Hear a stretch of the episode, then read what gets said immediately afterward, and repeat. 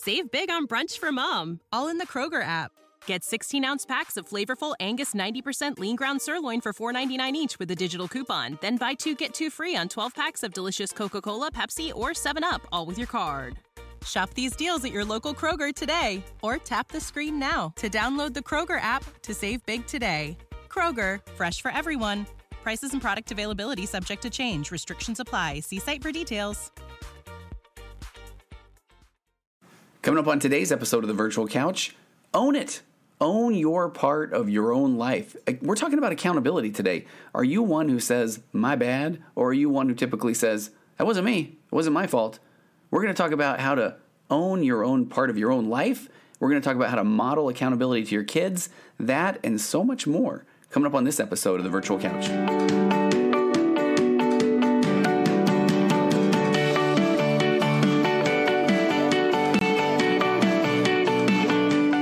Everybody, welcome to episode 229 of the Virtual Couch. I am your host, Tony Overbay, and I'm a licensed marriage and family therapist, certified mindful habit coach, writer, speaker, husband, father of four, and creator of the all new revamped Path Back recovery program. If you are trying to put pornography behind you once and for all, then please stop by. We're talking literally yesterday, the Path Back site has been completely revamped, rewritten from the ground up, and things added, new features, uh, weekly phone calls, Q&A calls that are coming up, uh, accountability forums, all kinds of good stuff. So head over to pathbackrecovery.com and check that out.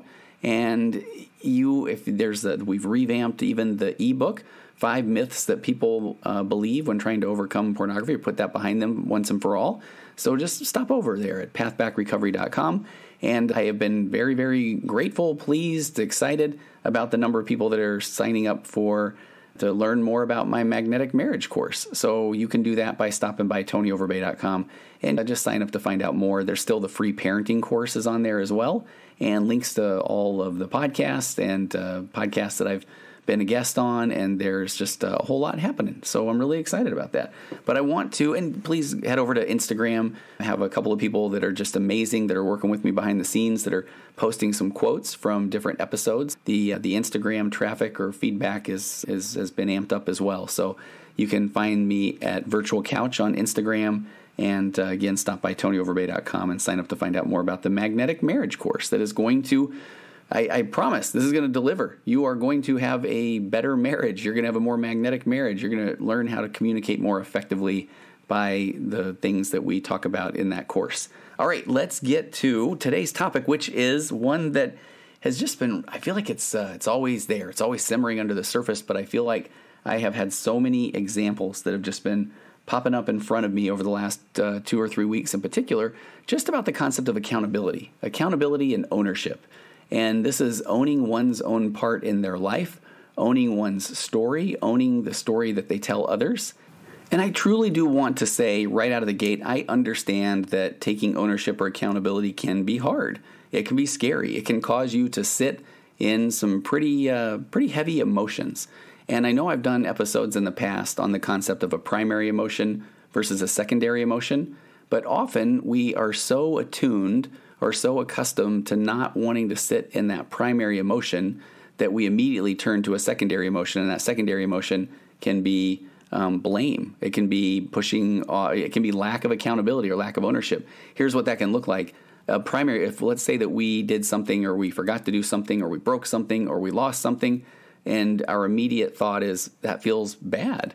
We feel sad. We feel embarrassed. Here's one that I often hear is it's so classic or so cliched, but somebody loses their keys or can't find their wallet, it, the core, their immediate thought or reaction, if they really dig deep, might be embarrassment. I'm a 50 year old adult who can't keep track of my keys. So instead of sitting with that embarrassment and saying, man, this stinks. I lose my keys all the time. I can't find my keys. I'm in essence, I'm saying I'm embarrassed. I'm vulnerable. Instead, we immediately jump to the secondary emotion of anger. What'd you do with my keys? You're always misplacing my keys, my stuff. This is your fault. So there is some displaced secondary emotion that is the opposite of accountability. So the challenges of accountability, it, it, can be a river that runs deep. You might be someone that from your childhood, nobody took accountability. So this might be a learned behavior. And so it can be really, really scary to take accountability. And there can even be people who their role in the home is to take accountability or ownership for everyone's problems. And then that can also create this dynamic where people are so used to that one person taking accountability, saying, well, it must have been my fault or that's my bad, that then people don't learn to take accountability for themselves. So, quick story time. A few years ago, my son and I were in Las Vegas. We were attending the NBA Summer League. That was something that before everything shut down, it was a fun thing that we would do every summer. And we had rented a car and we were entering the parking structure of the Thomas and Mack Center where the games are to be played. And I just took a corner too tight in the parking garage and I scraped this entire rental car up against the, the side, the passenger side door, and uh, the door behind the passenger side door. And man, I felt it. There was a lot of resistance from this very large, giant, hard cement yellow pole up against the car that I drove right into the side of it. So I got out, and it was funny. I think I had a towel in the car, and I got out with the towel, hoping I'd be able to wipe it off. But you cannot wipe off what ended up being several thousand dollars of damage to the rental car. And I remember just that my immediate thoughts or emotions were I was embarrassed. I was humiliated. Here I am with my son. We're going to have this amazing time. And I literally just rented a, a, a wrecked a rental car. And I have rented so many cars in my life, and that has never happened before I became a therapist. 10 years in the software industry, traveling around the world. I have rented cars. I've rented cars and driven them on the Autobahn. I've rented cars in Taiwan or Russia or all throughout Europe. And here I am making it into a parking structure and I just scrape up the side of this car. But I remember in that moment just feeling like, what, what, I, I did it. I, I did that. And so I just kind of said to my son, well, uh, I don't think I can wipe off all the paint that has come off of the yellow pole onto the side of this car. And it just took the energy right out of the situation, the negative energy. And my son and I had a good laugh. And we were going to the games and I remember it was such a, a, blessing, such a gift of just taking ownership or accountability for it because I knew that there wasn't anything I could do. I knew that I was going to return the car. I knew that I probably needed to put in a call to my insurance agents uh, that I did. And then we were able to just have fun and uh, made a couple of jokes about the car and a couple of other scenarios. I think at one point there was a, a car giveaway and I thought, okay, this would be nice. This would be a kind of serendipitous or the universe giving back if I could win this car after wrecking that one. And it was just, uh, it was just nice. It was just nice to take ownership and accountability. And quite frankly, I really hope that was something that I then was able to model to my son that, uh, yeah, own it. If you do something, it's your bad. It's okay. It's perfectly fine. And, and I had somebody recently let me know that they appreciated when I will work in experiences as a therapist who sees a lot of or a fair amount of people who work or are in relationships with spouses who suffer from narcissistic tendencies or narcissistic traits. And so I feel like this is where this leads into a little bit of gaslighting. This is not the the main topic today of to talk about gaslighting, but I couldn't help myself. I feel like accountability is the alter ego of gaslighting. Because in just the past couple of weeks, I was looking over a few dozen emails that I had received from people who learn about something like gaslighting from my podcasts. And I have a document now that extends to 60 or 70 single spaced pages of gaslighting examples that people send in.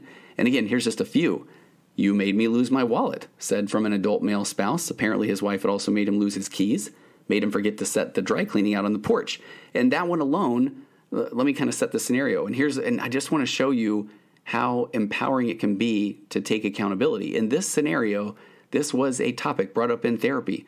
The dry cleaning van comes every Wednesday, and this couple was in my office. And the husband was furious because, uh, according to him, she knew that it comes on Wednesdays. Now, for the record, she has never been in charge of his dry cleaning. That is something that he has done for years, and we made sure and, had that expressed. But instead of him simply saying, I spaced it, I spaced setting the dry cleaning bag out on the porch, I'll have to wait until next week. Now, just feel that. We would have been done with that conversation, but instead we spent 15 minutes trying to have a productive conversation around her knowing that what what had happened every week and that apparently he was kind of saying that when she noticed that he had not left it out when she went out on her run after he left for work, then she should have gone up and gathered his clothes, put them in the dry cleaning bag and set it out.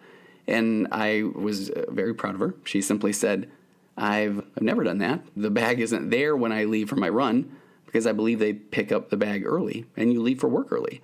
So there was literally no way for me to know that. Now, you would, oh, I would love it if then the guy would say, You're right, that's my bad. At any point, a You're right, that's my bad would have ended the conversation. But to which he replied that she now needs to check moving forward to see if the bag is in the closet when she wakes up, and if not, to set it outside. And, and, it, and it, I wish I could just say that it even ended there. Then, when she tried to do a nice uh, emotionally focused therapy or uh, magnetic marriage connected conversation script here and say, I, I hear you. I, I, can appreciate if that's where you're coming from. That would make sense to you. But again, when I wake up, it's often the dry cleaning truck is already has come and gone. To which then he said, then I feel like you should wake up earlier. So instead of him saying, I need to take ownership and accountability for putting out my dry cleaning like I've done pretty much my the last few years as a, as an adult male who who can do those sort of things and has seen it work with success, he now was going deep with I need you to wake up early every week to double check and see that I haven't forgotten to get my dry cleaning gathered up and set it outside. It's uh, 15 minutes of their life. And remember, they're paying me as I try and to help them make sense of this conversation. So instead of him saying, my bad, I spaced it, oh well, next week. And on that note, I feel like if he honestly came home and said, totally forgot to set my dry cleaning out, can you believe that? There would have been a much higher chance of her saying, oh man, that stinks. Hey, is there anything I can do in the future to make sure you get it set out? Do you, do you want me to set an alarm on my phone at uh, Tuesday night? That would have been more likely of a scenario had he simply owned it and taken accountability. So uh, there, and I, I just again in the last two or three weeks alone, I just uh, went through and typed in gaslighting in my email search field, and just a few more here. Here's uh, someone that wrote in that uh, one year, every time we passed a certain piece of, of, yard equipment, my spouse would pause over it. He would ask questions about it. it. He, it was obvious that he liked it. So then I bought it for him as a gift. And then he totally rejected it, saying, I, I didn't want this. The, and the spouse, the wife, said that she took this as I guess I didn't really know him, and she took the blame. But of course, as time went on, he really enjoyed it to the point of where, had he just initially said, Man, thanks, I had been noticing this and I really like it, then that would have uh, just shifted the energy in the entire conversation. There was another one where I thought this was fascinating. I was uh, looking through an example that was sent to me where the wife said that she had, uh, the husband was working on a project and she heard some huffing going on and then an impatient question thrown out into the air Where's my hammer? And she said that this has typically been the indicator that she now needed to start looking for the hammer and rescue him from his frustration because no doubt there was going to now be commentary about how she always moved his stuff and he could never find it when he needed it. Although, because of, of situations like this, she had long since stopped moving anything that had anything to do with the project that he was working on. There was one more that I thought was pretty fascinating, and again, these were all just within the last couple of weeks. It was uh, someone that was talking about they were getting ready to go to bed, and the husband would leave things on the bed. If the wife left things on the bed, the husband would get very angry, and he did not want to go to bed until everything was off of the bed. But in reality, it was if all of her things were off of the bed. So she said this still ended up being a fight, but it almost ended up being a fight about all kinds of other things. The husband just said, Is the bed ready? And the wife said, I, have cleaned up my things that were on the bed. And he said, So it's not cleaned off? And so she said, If you're asking if I cleaned off all of your things, then no, I didn't. And then he said, Man, with all that I do, I've only been gone for a little while. What have you been doing? I'm sure that you're going to tell me you've got a list of all these things that you're doing, but all you, you could have cleared off the bed because you know that I like the bed cleared off before I get in the bed. And she said, I, I hear you. I appreciate that. But I feel like I get in trouble every time I touch your things because she had numerous examples of times where she had gotten in trouble touching his things. And then he said, Well, this is different. I wouldn't be mad if you put my stuff away. And even though in her mind she knew that there were times where she had put his stuff away and then apparently not put it in the right places and then got in trouble for, I can't find my socks or that sort of thing. So these examples, I just want you to get that vibe. And if you're hearing this and you're one of those guys or girls that does that is constantly saying, okay, you made me lose my keys, you made me forget to do my dry cleaning or put it out. Take ownership, take accountability. Yes, it is hard, it can be vulnerable, but it is so empowering. So I want to, to move on to an article that I really appreciated. This is by a PhD. Her name is Erin Leonard, and she runs the Peaceful Parenting blog from Psychology Today. And this article, and I think that we can apply this into uh, adult situations, adult relationships. She says, How to help your child with accountability. Modeling accountability may be more effective than demanding it. And, and that alone is why I love this article because modeling accountability is more effective than demanding it. If you are demanding accountability, telling someone you need to take ownership or you have to own your part of this, again, my favorite, one of my favorite psychological principles, psychological reactance, the instant negative reaction of being told what to do, kicks in strong. When someone is told you need to do this, our brains naturally say, No, I don't. Again, even if it's a positive thing. So, Erin says that although teaching a child that being accountable is important, embodying accountability may be more effective. She said that selfish moments and mistakes are inevitable when parenting, yet a self aware parent may try replacing justification for a parental error with a sincere and simple, I'm sorry. And that is so effective. And I run into parents regularly, I was going to say all the time, all or nothing statement, harkening back to my episode last week, but who often say, I can't say that I'm sorry or I can't express that weakness or vulnerability because then my child's going to run right over me. And if that is what you are thinking or saying to yourself, then bless your heart. But that is a defense mechanism. That's a wall that you have built up to protect you from having to be accountable.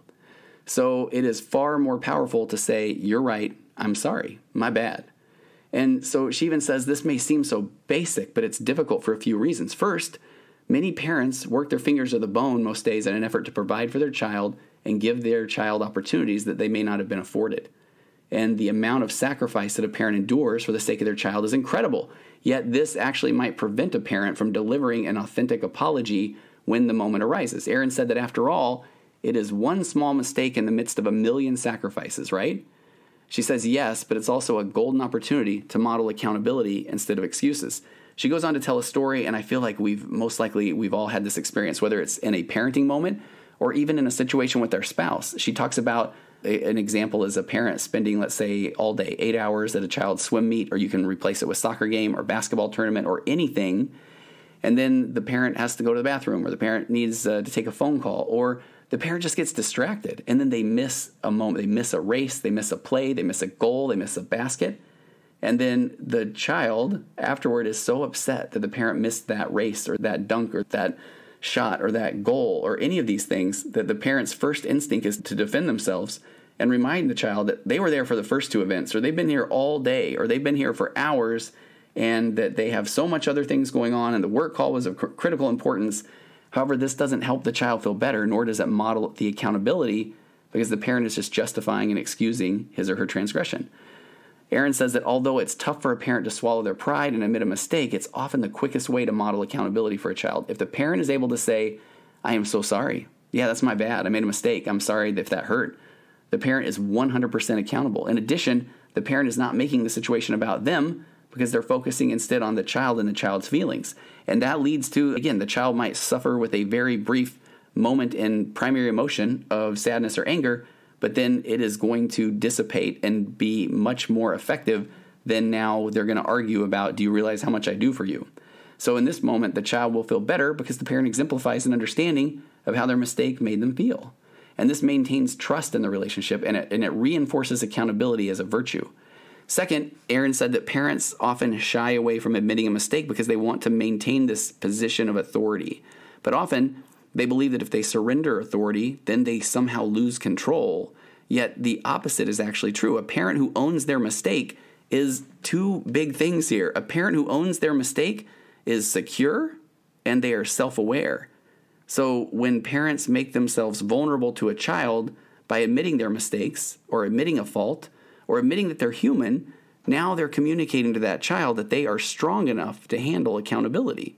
So the parent's leverage actually then comes from garnering the child's trust or respect. It's not about power and control. And I love that concept. I want you to look at parenting as a way to model trust and respect, and it's not about trying to model power and control. Third, she said that a parent frequently refrains from apologizing because the child also acted inappropriately during an interaction. So the parent then is tempted to solely focus on correcting the child's mistakes, but in doing so ignores their own. And think about that. Think about what you're modeling. If you're saying, okay, but look what you did, then in, in essence, you are literally modeling to your child to point out the fault in others before owning your own part of that situation. So if the parent takes responsibility for their part of the conflict, that is the most effective way to find your child being more likely to take accountability or responsibility for their own negative behavior. So she gives an example for if a parent's late picking up their kid from a practice and the kid ended up being locked out of the gym or scared or cold, as the child gets in the car and they throw their backpack across the back seat and they scream, Where were you? The parent's first impulse is to reprimand the child for acting out and say, You will not talk to me that way. You will speak respectfully. Yet it takes the focus off the original problem, which is a bit unfair. Instead, the parent, I hope, will try to say something like, I am so sorry. I, I can imagine you were worried or you were cold, but eh, man, I would love it if you didn't take that tone or you didn't necessarily scream at me. You can tell me that you're mad, but if you could do that without yelling, that would be so nice, or that I would be grateful for that. So hopefully, if the parent owns their part of the interaction, then the child will follow suit and then own his or her own part. And again, this isn't going to be an instant, uh, instantaneous action. It is going to take time to model. A parent who is never wrong in their relationship with a child, guess what? Will raise a child who is never wrong in their relationship with their parent. So, being secure enough to own parental mistakes helps a child own their own missteps with a parent and others. So, we need to learn how to shed that defense mechanism and embrace vulnerability. And if we embrace vulnerability and we add some accountability, then that is going to truly cement this idea of trust and the ability to get close to someone. And I feel like that is such an important concept, that last paragraph that I talked about, is that if you are never wrong, what are you modeling to your kid? That they too will never be wrong. They have not then seen a, a modeling behavior of saying, I was wrong, or I take accountability, or I take ownership. If I want to go big on this, if I talk again about the concept of a personality disorder, there's often this belief that a child, every child is self centered. And that's what kids are. But then they move from self centered to self confident. So if a child never sees modeling of moving from self centered to self confident, and self confident is expressed in my bad. Self confident is knowing that I will take ownership and accountability for something, and that's okay. So, this is why I feel like, especially with the work I do, it is imperative that we model that ownership or accountability because that is confidence. It, it, takes a great deal of confidence to say, I did that. I own that. That's my bad. It diffuses a situation and then it models to those around us that, man, that person just owned it. They're confident and I want to be similar. I want that similar respect from others around me, maybe the respect that you feel when you are around someone that truly owns their part of a situation. There are a couple of just random thoughts that I wanted to get to. That was the main part of accountability, but I just jotted down a few notes, and it was uh, this concept of it's not my fault. And uh, I'm just going to go off the reservation here. This is not an evidence based model or study, but these are just some things that I've written down over time. I have a little tab in my note section when I'm working with clients where if something that is uh, interesting that I think would make for a good topic of a podcast, I'll write this down. So I've had a few of these from the concept of accountability for a while now. So here's something I wrote. I wrote, It's not my fault. I believe that often underneath even things like a midlife crisis, or I've had a couple of incredible sessions with people who have struggled with some issues around things like chronic pain or fatigue or some of the some low grade depression or anxiety that they have always believed that they would be fill in the blank. They always have believed that they would be a pirate or an astronaut or a professional baseball, football, or basketball player, married to a supermodel, driving the Batmobile while living on the beach. So if that didn't happen as they get older, then it surely can't be their fault. It has to be somebody else's fault. Or worst case, man, if it hadn't been for my anxiety, or hadn't been for my depression, or hadn't been for my trick knee or my bum shoulder, then I would have been all those things then I would have been the pirate astronaut, professional baseball, football, and basketball player married to the supermodel driving the Batmobile while living on the beach. So, I, and I've just had that awareness or that aha moment a few times in therapy where talking with someone where they've, again, know that this is a broad general statement. I feel like I know more than many who work uh, with people who seriously struggle with mental health issues that, of course, mental health issues are real. There is chronic anxiety, there is clinical depression there are uh, chronic pain, but there are some people, even possibly somebody listening today, that want so much more out of life, but they're afraid. They're afraid to try something new, they're afraid to fail, or here's the ones I run into the most they're afraid of what their spouse will say, or they're afraid of what their uh, parents will say, or what their friends will say, what their clergy members will say, even what their kids will say. Will they be made fun of? What if they don't succeed? And people who have who who run by this this fear of the what ifs, that can start to over time. I feel like it can start to morph into a little bit of a from the man. I really wanted to do this, and I would have if it hadn't have been for, then fill in the blank. So I even feel like starting to take ownership and accountability for even some of the small things in your life can truly build. I believe this is a line upon line, precept upon precept principle where the more one takes ownership and accountability of even the small things, the more that it can lead to taking ownership and accountability of the big things, which can lead to major change, which can lead to a very productive and amazing life. So, this is what has led to I've worked with so many people that have eventually changed up their looks what they wear, their hairstyles, the glasses that they wear, a little bit of stubble or scruff on their chin, or they bought the car that they always wanted because that's what they have always wanted to do and they're going to own it. They're going to take ownership of this. I can't tell you how many times somebody has said, I always wanted to own a fill in the blank. One recently was a guy just said, I always wanted a truck, but my parents said that we aren't truck people. Uh, what does that even mean? We all have our own likes or our dislikes based on our experiences. So here's a silly example, and it has to, it's really silly, as a matter of fact. It has to do with my wife, who I, I hope I've put out there enough that I truly love more than anything in the world. 30 years we've been married, and it has been incredible. And I have to tell you, I talked about her on another podcast, and I was in the middle of my workday, and I got a text from her, and it just said, at virtual couch, unsubscribe. And I just respond back, and what? what? And she just said, you mentioned me on the podcast today. She's like, I'm unsubscribing. So I got kind of a laugh out of that. But so with the pandemic, I'm guessing that it's safe to say that you are most likely using more hand sanitizer. And at this point, uh, my wife has now either run off the road if she's riding her bike, or uh, fallen off the treadmill if she's running on a treadmill, or maybe stopped to pause to think, is he really going to go big on this? Hand sanitizer. I go big. A pump pumps a certain amount for a reason, by golly, and I use the full pump. And I get it all over my hands, my arms, my clothes, etc. My wife, not so much. So guess what? I, that is how I like it. That is how I enjoy my hand sanitizer. I don't know why. And she'll often laugh and say, You don't need that much. To which I say, Okay, and then I send it, as the kids say. I pump that pump like that is the last time I'm going to pump that pump because I am owning it. Accountability. That pump didn't make me do it. I'm not going to make something up and say, you know, I uh, heard some studies recently that anything less than a pump is uh, isn't as effective and spreads further spreads the coronavirus. No, I pump the full pump and I dig it because I do accountability. There's a concept of that we often do look and try to find fault in others as more of this coping skill. That if we can find fault in somebody else and what they do, that then it's a way for us to say, uh, I don't have to own what I'm doing. It's like I can let that person know that what they're doing is dumb. do you know what I mean? Now, I that was not a perfect uh, segue. I was not saying that my wife is not owning the fact that she only wants to use a little bit of hand sanitizer. I'm realizing right now in the moment that uh, I just have some random things that are out on my page.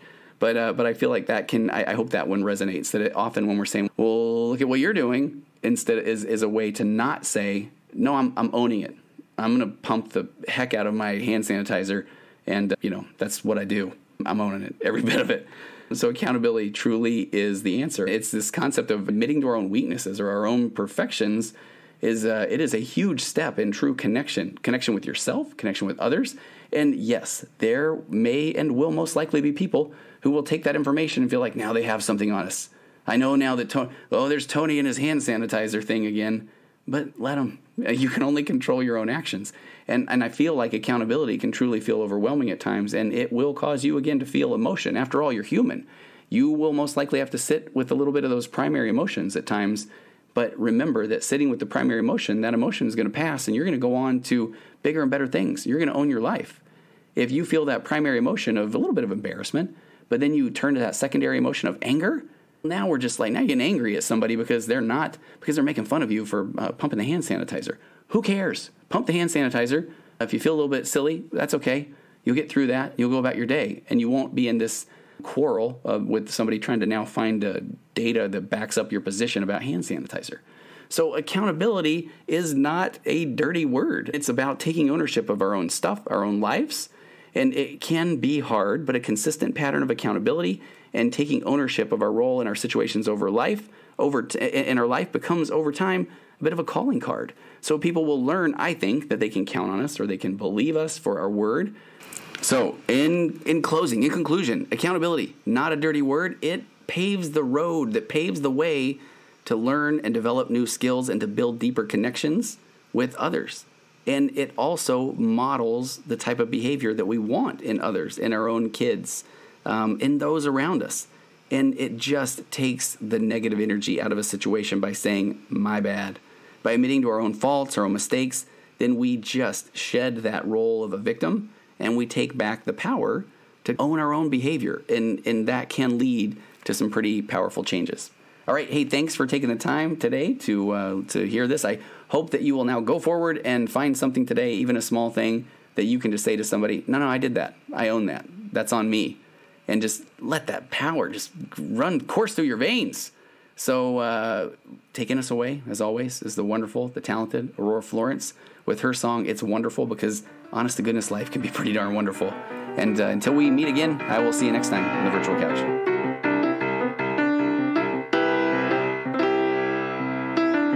Compressed emotions flying past our heads and out the other end. The pressures of the daily grind, it's wonderful. Elastic waist and rubber ghost are floating past the midnight hour. They push aside the things that matter most. It's wonderful.